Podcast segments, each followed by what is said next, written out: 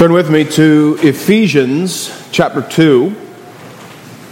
Ephesians chapter 2, we'll be reading verses 1 through 10. And as has been our habit this year, when we partake of the Lord's Supper, we are departing from the morning sermon series and focusing on a practical aspect of the Christian life in a little bit more detail. And this morning, we're going to be looking at Ephesians chapter 2, verses 1 through 10, and considering the brushstrokes of heaven. Give attention to God's holy word. Ephesians 2, verse 1. And you he made alive, who were dead in trespasses and sins, in which you once walked according to the course of this world, according to the prince of the power of the air, the spirit who now works in the sons of disobedience, among whom also we all once conducted ourselves in the lusts of our flesh, fulfilling the desires of the flesh and of the mind, and were by nature children of wrath, just as the others. But God, who is rich in mercy, because of his great love with which he loved us, even when we were dead in trespasses, made us alive together with Christ. By grace you have been saved. And raised us up together and made us sit together in the heavenly places in Christ Jesus, that in the ages to come he might show the exceeding riches of his grace in his kindness toward us in Christ Jesus. For by grace you have been saved through faith, and that not of yourselves. It is the gift of God, not of works, lest anyone should boast. For we are his workmanship, created in Christ Jesus for good works, which God prepared beforehand, that we should walk in them. Let us pray. Heavenly Father, we give you thanks for your word. And we give you thanks for the great wisdom by which you have ordered your church, that the exalted Christ, though he sits at your right hand, far separated from our physical sight, he is yet present with us by his word and spirit to our spiritual sight. And so we ask, O Lord, that you indeed would give us eye salve that we might see. We pray that you would give us gold refined in the fire, and that we would purchase white garments that we might be clothed through this means of grace during this time of preaching. And we ask you to do it all for the sake of Jesus Christ our Lord. It's in his name that we pray. Amen. Well, if you speak to financial advisors, they're going to give you advice about investments.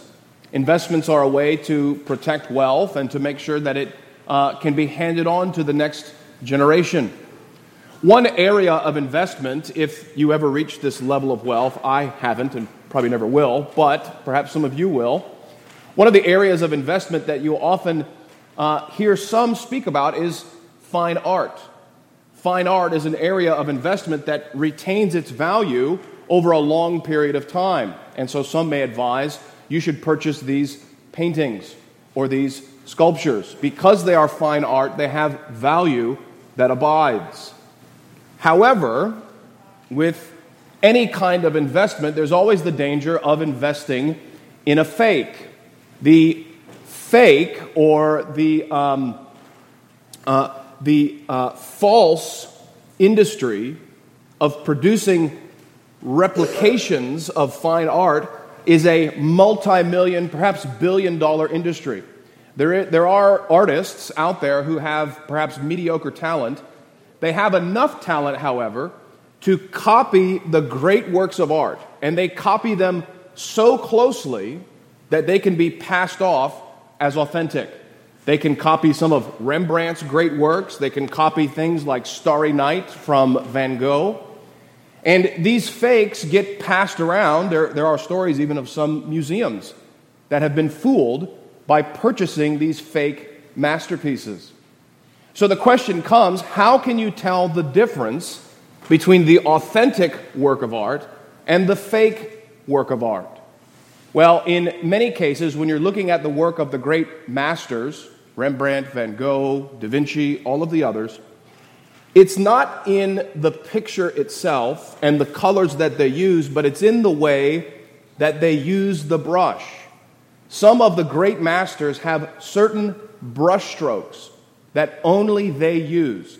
There was a certain unique way that they put the paint on the brush and stroked it on the canvas that marks that painting as authentic.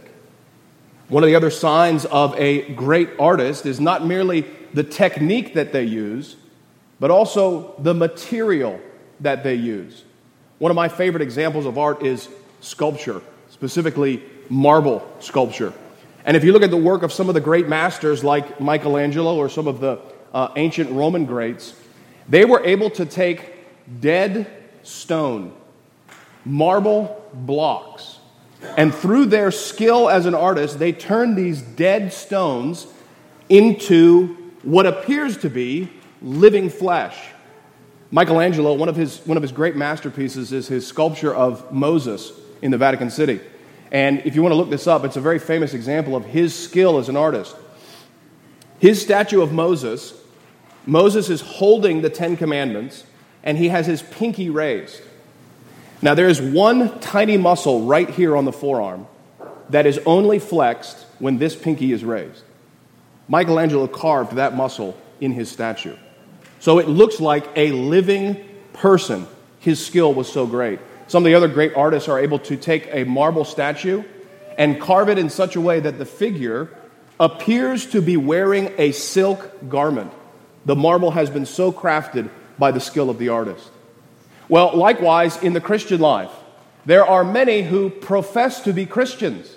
There are many who present themselves as the masterpieces of heaven. But heaven has certain brushstrokes. God creates his masterpieces in a certain way, and he has left undeniable marks of authentic salvation upon his people.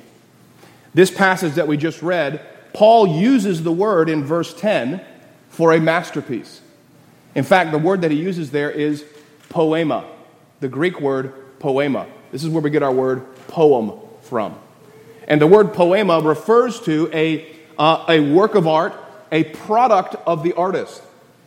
And what Paul is teaching us in this passage is that in God's masterpieces, he has left the brushstrokes of good works to mark out those who are truly his.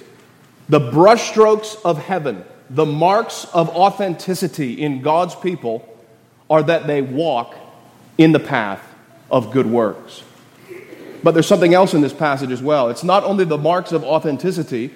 One of the other things that Paul is doing in this passage is praising God for his skill in producing these masterpieces. You see, Michelangelo was able to take a dead stone and make it appear to be a living human. God Almighty does an even greater work of art by taking dead sinners and through his Son, turning them into obedient sons. Specifically, what we're going to see in this passage is that though sons of disobedience by nature, God, through union with Christ, makes his people sons of obedience by nature. Though sons of disobedience by nature, God, through union with Christ, makes his people sons of obedience by nature. We're going to see two things in this passage. The first is sons of disobedience, verses 1 through 3. The second is sons of obedience, verses 4 through 10. Sons of obedience, verses 1 through 3. Sons of disobedience, verses 1 through 3. And sons of obedience, verses 4 through 10. And we begin with sons of disobedience. As we begin looking at our passage, you'll notice in verse 1, if you have a King James or New King James, the words "he made alive" are italicized. When you see in your English Bible words that are italicized, that means they're not there in the original Greek. They've been added to make the English smoother. In the original Greek passage of this, Paul doesn't write those words at this point. He writes them later on in verse 5. This has been added to make the English smoother, but I think it takes away from what Paul is trying to do in this passage. Now, here's one of the instances where I think the ESV has done it a little bit better than the New King James. The ESV doesn't have these words. And what Paul is doing in verses 1 through 3 is simply describing the death that we all have through sin. And he begins by saying, you were dead in trespasses and sins. This death in trespasses and sins refers to spiritual death, which will eventually lead to physical death. The reason that our physical bodies will die, the reason that our entire person will die, is because of trespasses and sins. Now, one of the great tragedies of this spiritual death is that, just like dead men, when we are in our sins, we can't tell that we are dead. Dead men do not know that they are dead. Dead men do not know that they are in the state of decay and rotting because of their death. Likewise, also spiritually, those who are still in their sins do not know that they are dead. They are like lifeless bodies lying on the ground spiritually, unaware of their condition. But Paul goes on to describe this death in sin, and he describes it in two ways. He describes our death in sin, that we are dead by nurture and dead by nature. We are dead by nurture and dead by nature. Now, some of you may be aware of this distinction that I'm using here. In psychology and criminology, as people study why men do things, why do the criminals commit crimes? Why do these certain groups seem to be wealthier than others? There's a debate. And the debate is between those who say it all has to do with nurture. It all has to do with the environment that they're raised in. The reason that the poor commit more crimes in this country is because they come from a poor, impoverished environment. Their nurture leads them to it. On the other side, there are those who say that it has to do with nature. It has to do with who they are in their very being.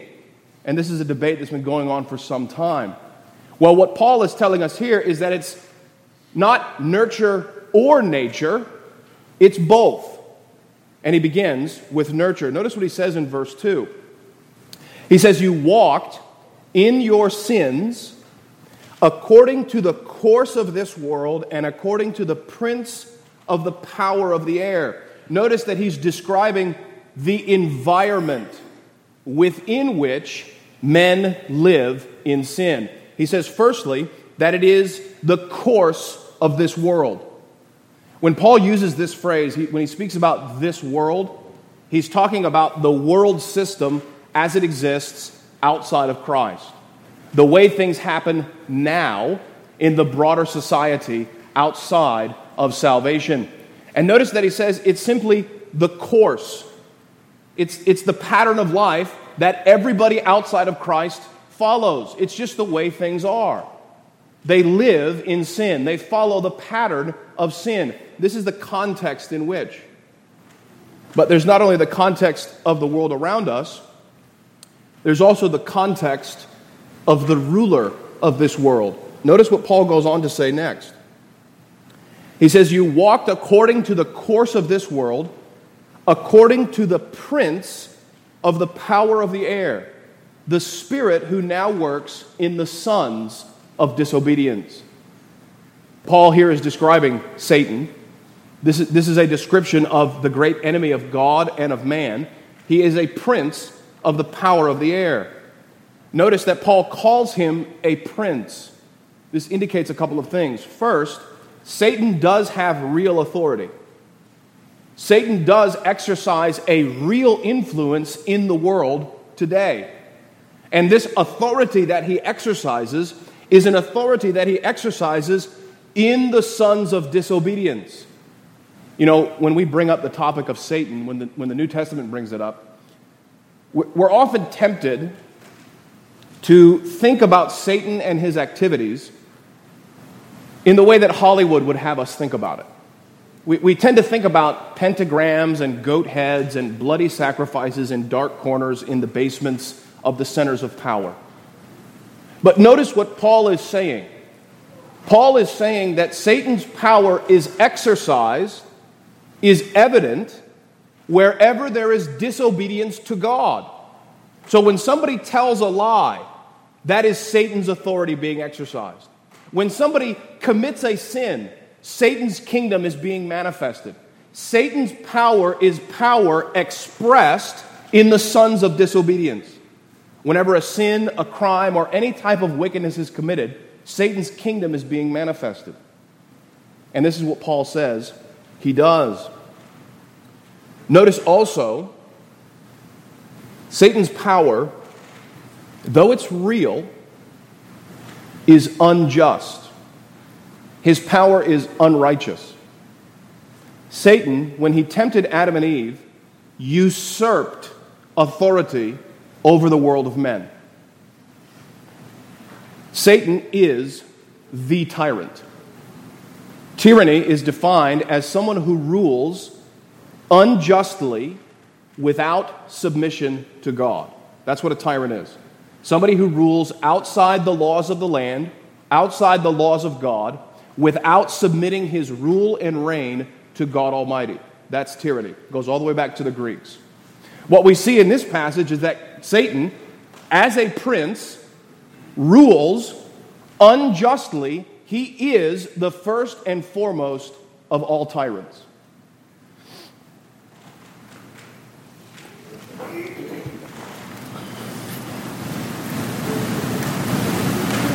He continues describing Satan's work and calls him a spirit who is at work.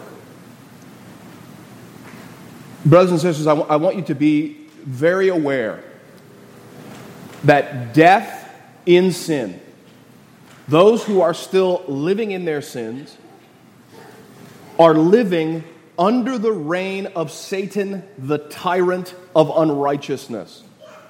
I want you to be aware that there is a spiritual battle going on right now in the world, in your hearts, in this room right now. There are spiritual things happening under the command of Satan, or, as we're going to learn later, under the command of Christ. These are the foundational realities of what is going on in the world of men. The foundational reality is not Republican and Democrat. The foundational reality is not big tech and transhumanism. The foundational reality of all of life is sin or righteousness, Satan or Christ. And so we need to take a lesson from this, especially if there are some in this room who do not believe in the Lord Jesus Christ. If you are not walking with the Lord Jesus Christ, if you do not trust in the Lord Jesus Christ, you are a slave of Satan.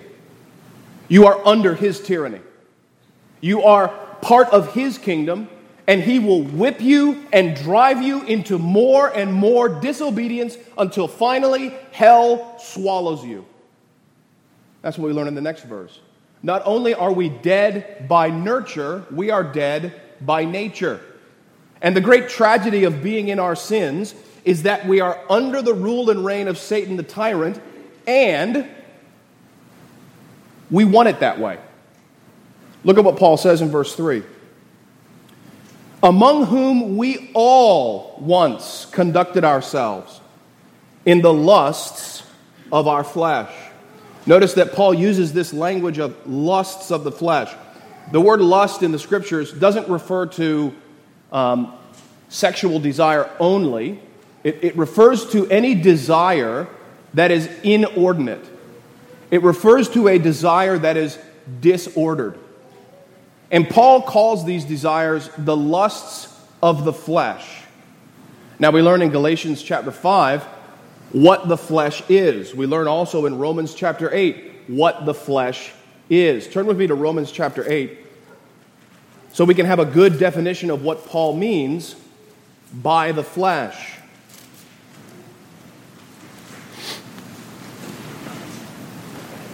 Romans chapter 8, verse 6. Many have made mistakes about the flesh. in particular the monastics, they used to think that the flesh meant the physical body. And so what we have to do as Christians is deny the physical body in order to be holy. So they will fast excessively, they take vows of celibacy and poverty, they wear wool sacks and beat their body because they thought flesh meant physical body. That's not what it means. Look at what Paul says in Romans 8, verse 6. To be carnally minded is death, but to be spiritually minded is life and peace. Because the carnal mind is enmity against God. Notice carefully. For it is not subject to the law of God, nor indeed can be. So then, those who are in the flesh cannot please God.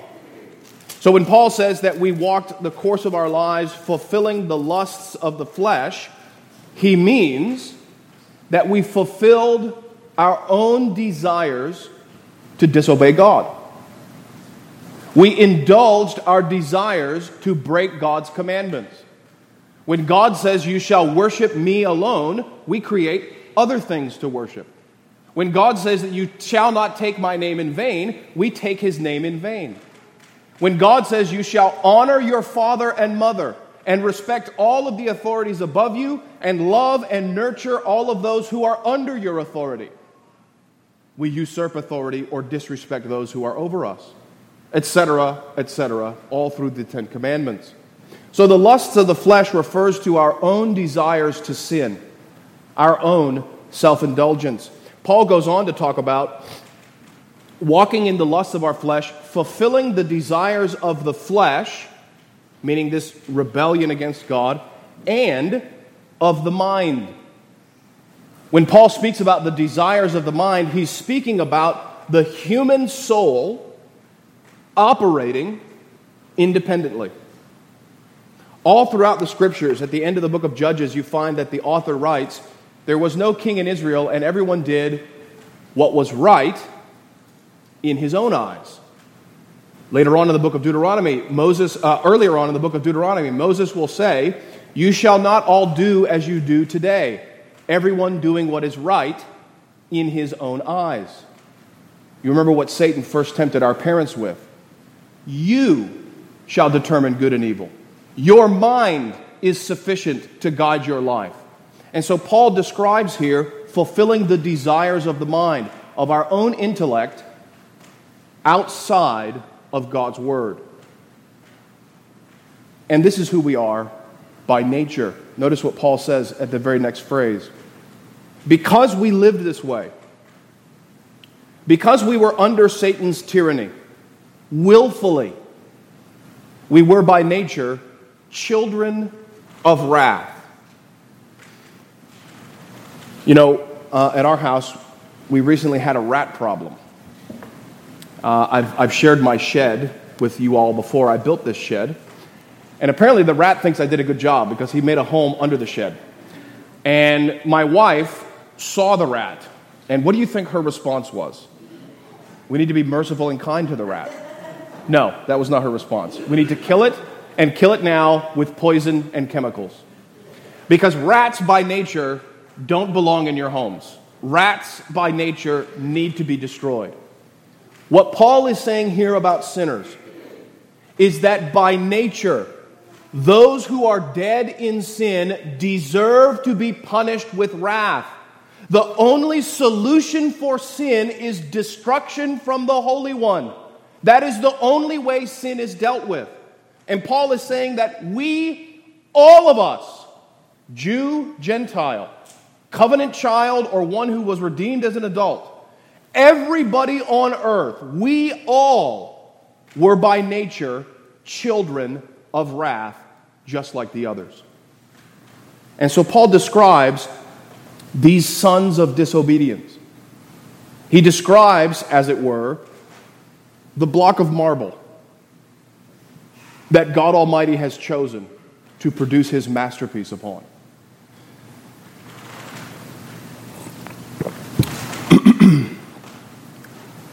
There's a very practical use for us here. Just considering sons of disobedience and what our sins deserve.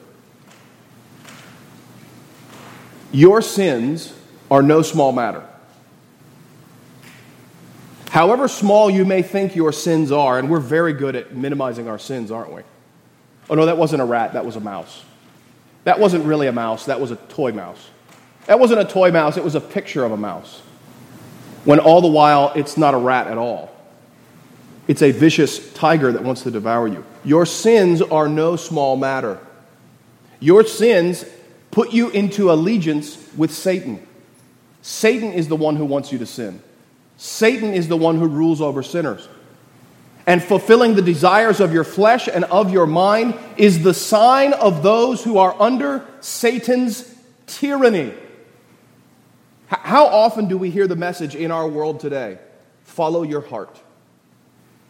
There's a whole generation of Americans who have been raised on Disney fairy tales where the story is animals talk to you and what they tell you is follow your heart, follow your dreams, do what you want. You can be anything that you want to be.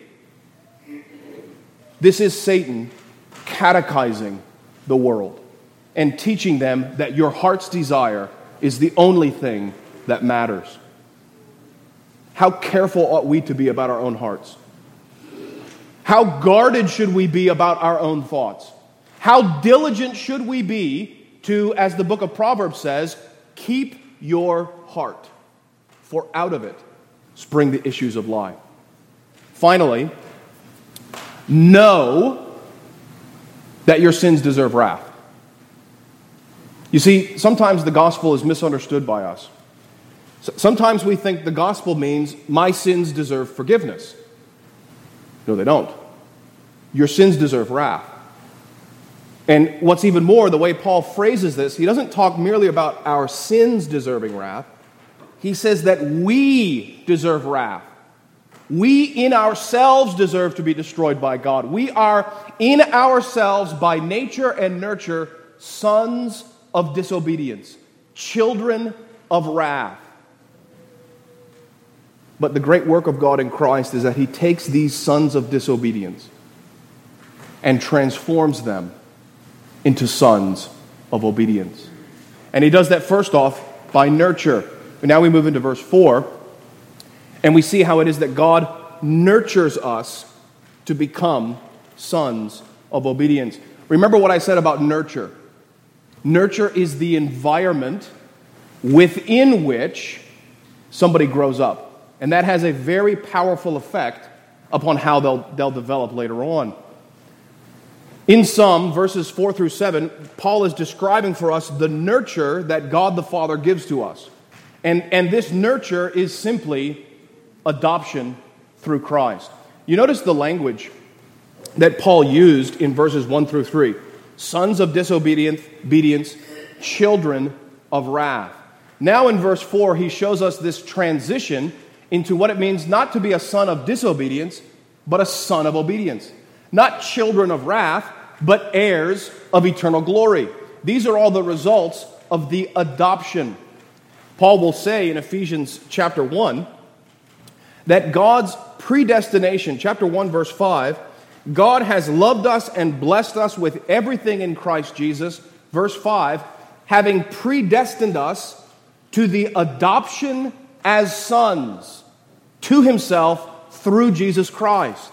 And now he describes what adoption really means. And the first thing that adoption really means is that God loved you.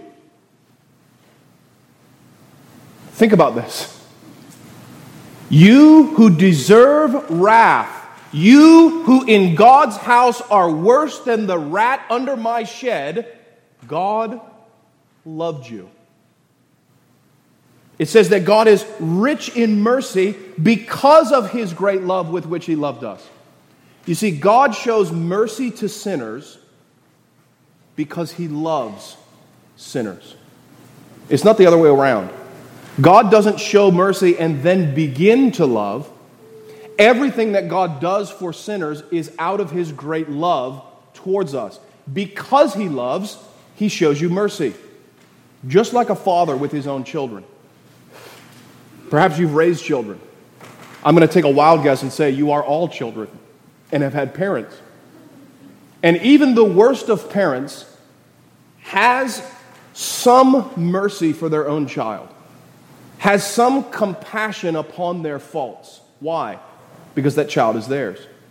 That child belongs to them. This is my child. I love him or her, and so I'm merciful to him or her. Likewise, God has loved his children, and because he's loved his children, he's showered mercy upon them, verse 5, such that even when we were dead in trespasses, he made us alive together with Christ. He first described us as dead in sin. Now he's going to describe what it means to be alive in righteousness. And the first thing that he tells us, it comes from God's love, and it is realized, it is expressed through the Lord Jesus Christ. Notice what he says. He made you alive with Christ. What is Paul speaking about here? Well, go back to chapter 1. Chapter 1, verse 19. Paul's really hard to break in half. His sentences are so gloriously long. But at the end of chapter 1, Paul begins to pray for the church. And he says, I want to pray for you so that you will understand the magnitude of the gospel. And several things he prays for. In verse 19, he says, and I also want you to know the exceeding greatness of his power toward us who believe, according to the working of his mighty power, which he worked in Christ when he raised him from the dead and seated him at the right hand, at his right hand in heavenly places. God made you alive in the resurrection of Christ. The same almighty power that was exercised in bringing Christ out of the grave is the same almighty power that is operating in your life to make you alive from sin. Now, there's a couple of things to keep in mind here. First, in principle, all of the elect were made alive at the resurrection of Christ. In principle, salvation is now made possible for all of the elect. But salvation does not become yours until you believe. You do not begin to enjoy salvation until you believe in the gospel. Notice what Paul said, verse 19. What is the exceeding greatness of his power toward us who believe? Believing in the gospel of the Lord Jesus Christ is how God applies the benefits of Christ to you. And so even though from all eternity God had elected in love a certain group of people, and from all eternity he had planned to send his only begotten Son to pay the penalty for their sins, those who have been elected in Christ do not actually enjoy Christ until they believe in Christ. In fact, we can think about it this way. And Paul's going to say this later on. Our belief in Christ is also part of God's power. Your ability to believe in Christ is God working in your life. And it's through that he brings Christ to bear upon you. You see, Michelangelo chose his block of marble. And in Michelangelo's mind, he had the plan already laid out. But it's not until he takes hammer and chisel and begins banging on the marble that the marble begins to take shape. That's what believing in Christ is. And that's what Paul is going to lay out here. When we were dead in trespasses, he made us alive together with Christ. By grace, you have been saved. Paul will repeat this later on. And we need to understand what grace is. Grace is God's favor towards his children. You see, in verses 1 through 3, Paul had described the sons of disobedience. And what they receive from God is wrath. Now he's describing the sons of obedience made alive in Christ, and what they receive from God is grace. They receive favor. They receive countenance from their Father. By grace you have been saved. Now he goes on. Notice what he says in verse 6. Not only were you made alive in Christ, but he raised us up together and made us sit together in the heavenly places in Christ Jesus. Notice that throughout this whole passage, everything comes to you through union with Christ. Christ died and rose again. Through union, you died and rose again. Christ was exalted to the right hand, and you, through union, are exalted to the right hand with him. You are currently sitting in heavenly places at the right hand of your Father in Christ. Now, why is this important? Remember your condition before Christ. You were slaves of the tyrant. Now, in Christ, you have been exalted, and you now have authority over the tyrant. You rule over Satan. Your position is greater than the position of the serpent. What did the Lord say to Adam and Eve? The seed of the woman will crush the head of the serpent. Notice what Paul says in Romans chapter 16.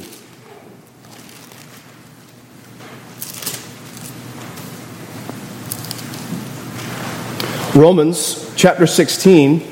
Verse 17, he's concluding his writing to the church in Rome, and listen very carefully to what he says. Now I urge you, brethren, note those who cause divisions and offenses contrary to the doctrine which you learned, and avoid them. Avoid false teachers. For those who are such do not serve our Lord Jesus Christ, but their own belly, indulging the desires of the mind and of the flesh. They teach their own thoughts and they feed their own stomachs. By smooth words and flattering speech, deceive the hearts of the simple. For your obedience has become known to all. Therefore, I'm glad on your behalf, but I want you to be wise in what is good and simple concerning evil, and the God of peace will crush Satan under your feet shortly. Notice that the church, which holds to the true doctrine and walks in the path of obedience, is what God uses to crush Satan. You are seated at the right hand with authority and power over Satan in Christ.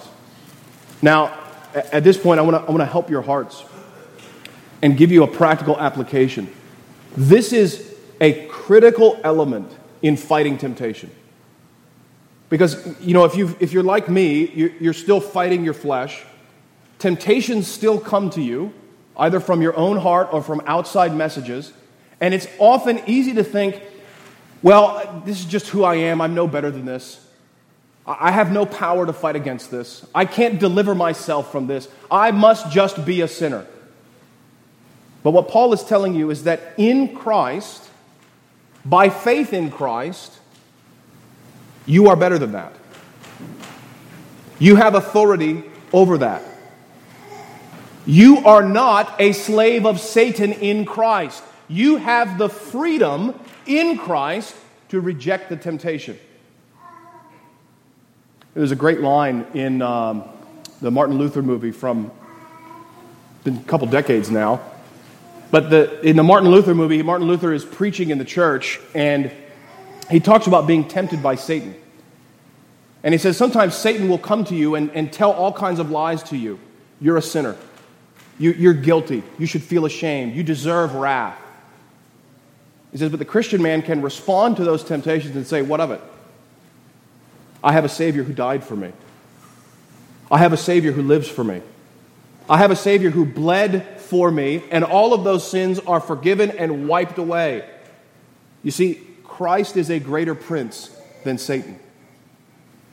And in Christ, you share that authority. You have the right to tell Satan, go away. Get behind me. Even as Peter says in his letter, resist the devil and he will flee from you. So Paul says you're seated together in the heavenly places in Christ Jesus. But that's not all. He says, God has done all of this, loved you, made you alive through the resurrection of Christ, seated you in heavenly places, so that in the ages to come, he might show the exceeding riches of his grace in his kindness toward us in Christ Jesus. Let me just put it to you this way. You know, artists, either rightly or wrongly, produce their masterpieces to receive praise. They produce their masterpieces to receive honor and respect from the world around them. They want to be praised for their skill. And at one level, that's proper. Somebody produces a great work of art, you praise them and thank them. Notice what Paul is saying about God. God produces these masterpieces.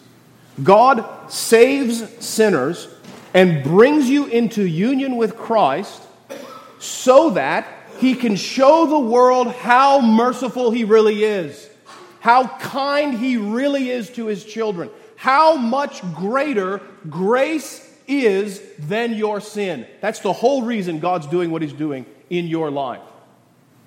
And so when you sin, brother and sister, go back to Christ. Believe in Christ. That's what Paul's going to say now. He's described the nurture or the environment in which Christians are raised, and that environment is the love of the Father through the Son. And now he describes the nature of those who are saved. Verse 8, he says, "It's for by grace you have been saved through faith, and that not of yourselves, it is the gift of God." Now, this is a very famous verse to you, I'm sure. There's debate about what this actually means. Is Paul saying faith is the gift of God? Or is he saying this whole sort of architecture of salvation is the gift of God? I think what Paul is saying, based on the grammar, Paul is not saying that faith is the gift of God. What he's saying is that grace by faith, that whole idea, is the gift of God. Now, that includes faith. We know from other passages, God is the one who gives faith. Paul will tell Timothy that the minister of the Lord must be patient, if perhaps God will grant them repentance. God is the one who grants repentance and faith. What Paul is saying here is that this whole program of being saved by grace through faith is God's gift to you. And so what does this mean for your life? Well, this means that your whole way of operating, the heart of what a Christian is that it is somebody who believes God's promises. It's someone who believes that God is merciful. It's someone who believes that God loves His children in Christ. It's someone who believes that in Christ I'm alive. In Christ I reign as a prince with Him. It's somebody who believes these things. Now, our culture, and sadly the church today, has made faith far too easy. And part of this is because many people who are in the church today haven't ever suffered. You see, when you are buried with guilt, when you have been attacked by Satan's kingdom, when your sins seem to come out of the ground like the weeds do during the springtime, and you are trying to fight against them and you fall over and over again, you know how hard it is to believe that God is merciful. How hard it is to believe that God loves sinners. How hard it is to believe that we who are here in the middle of rural Virginia are seated in the heavenly places with the King of Kings and Lord of Lords. That you, if you are in Christ, have more authority than Joseph Biden, George Soros, and all of those who would destroy the world. You are greater than them in Christ. Pretty unbelievable, isn't it? Pretty incredible to lay hold of these things. But you see, Paul says that this grace, this favor is yours by faith. Faith is the thing that you must exercise. Faith is the thing that God tests in your life. Faith is the thing that saves you. Peter says in his first letter that you rejoice in Christ, though if your faith is tested, which is more precious than gold, that you may be found to praise, honor, and glory at the revelation of Jesus Christ. Your faith is the most important thing.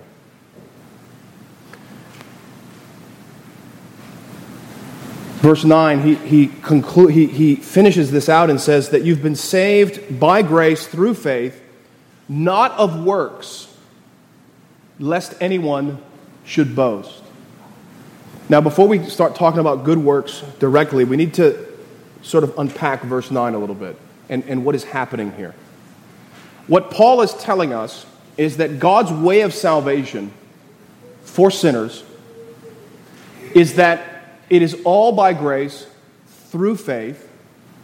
It is nothing of your own works. Whatever you do does not save you. You can do nothing to earn God's favor. Your best prayers, your best obedience, your best preaching of the gospel, your best loving of your wife, your best keeping of the Sabbath. Whatever you do cannot bring salvation to you. In fact, God has ordained, I'm not going to save you through your own works. I'm not going to justify you through your works. I'm not going to adopt you into my family because of your works. Because if it was according to our works, we would have reason to boast. We would have reason to praise ourselves. But God's order is that we should praise Him for His grace. And why is this? Well, now, Paul then goes to talk about good works. The reason God has ordained it this way is because we are His workmanship, created in Christ Jesus for good works, which God prepared beforehand that we should walk in them. Paul now speaks about the nature of those who are the sons of obedience. And what he says here, when he uses the language of created in Christ Jesus, he's speaking about being given a new nature, a new heart. You have been recreated in Christ to be God's workmanship, to be His masterpiece, producing good works.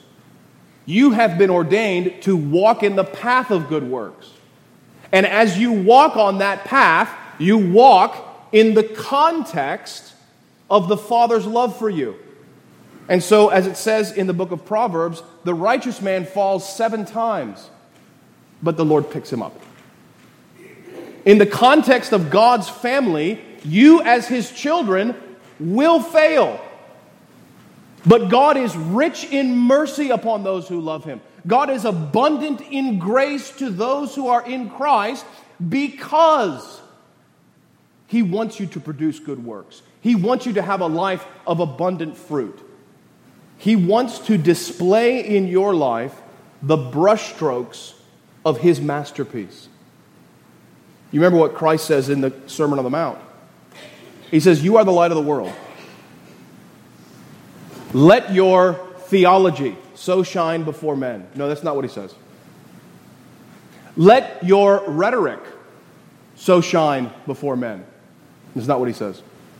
He says, "Let your good deeds so shine before men that they glorify your Father in heaven." Good works are the duty of Christians. Christians are commanded to produce good works. But notice the context within which these good works should be produced. The only context within which they can be produced. By faith in Christ and seeking the glory of God in obedience to His law. That's what a good work is. By faith in Christ, seeking God's glory in obedience to God's commandments. Now, I want to focus only on one category of good works. And I want to encourage you in this way. Turn to Haggai, the minor prophet. Haggai, the minor prophet.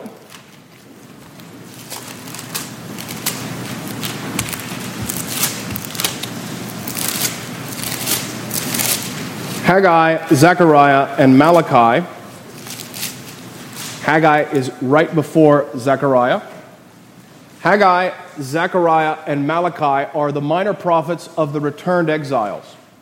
And these returned exiles have been brought back to Jerusalem, and they've been commanded to build the Lord's house. Now, I want you to think about the context here a little bit, because it's very similar to our context. At this time in Jerusalem, God's house had been destroyed. The entire culture had been wiped out. The kingdom of Israel was gone. The kingdom of Judah was gone.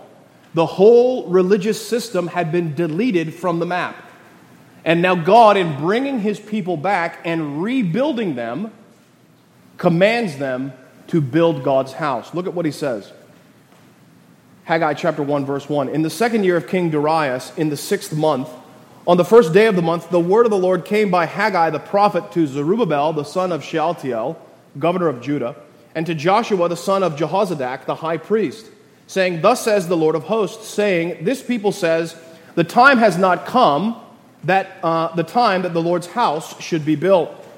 Then the word of the Lord came to Haggai the prophet, saying, Is it time for you yourselves to dwell in your paneled houses, and this temple to lie in ruins? Now therefore, thus says the Lord of hosts, Consider your ways. You have sown much and bring in little. You eat but do not have enough.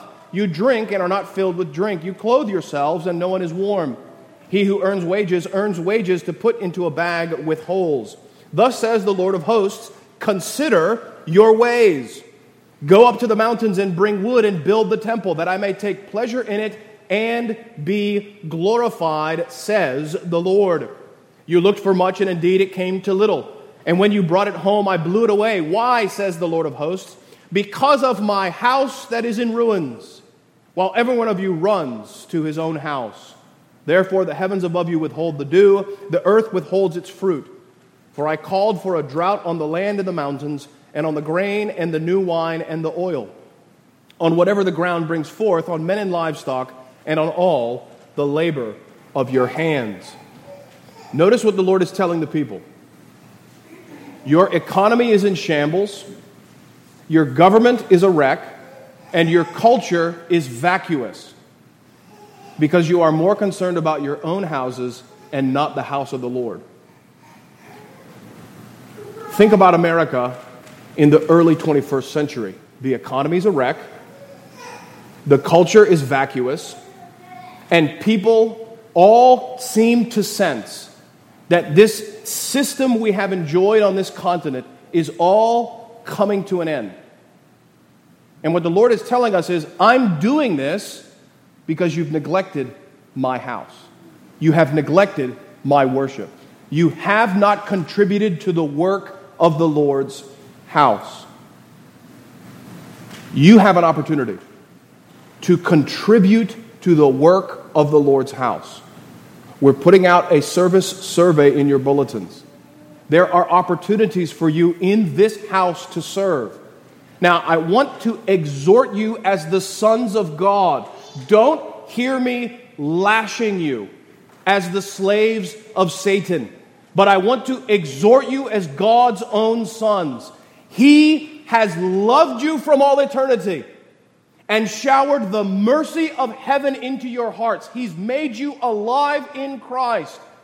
And if you want to do something to save this country, if you want to do something to save Lynchburg and make it someplace worthy of living, contribute to God's house. Serve in his church.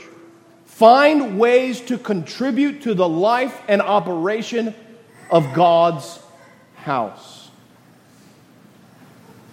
You know, sadly, one of the great sins of our day is very similar to the sins of the returned exiles.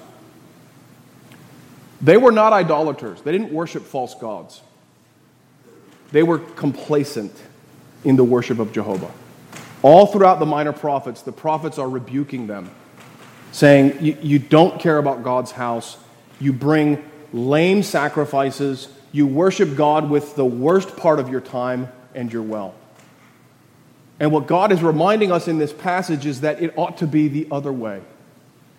We ought to give our best to God's service. And as we do that, he promises later on in this chapter that he will shower the blessings of heaven upon you. You contribute and sacrifice to labor for God's house.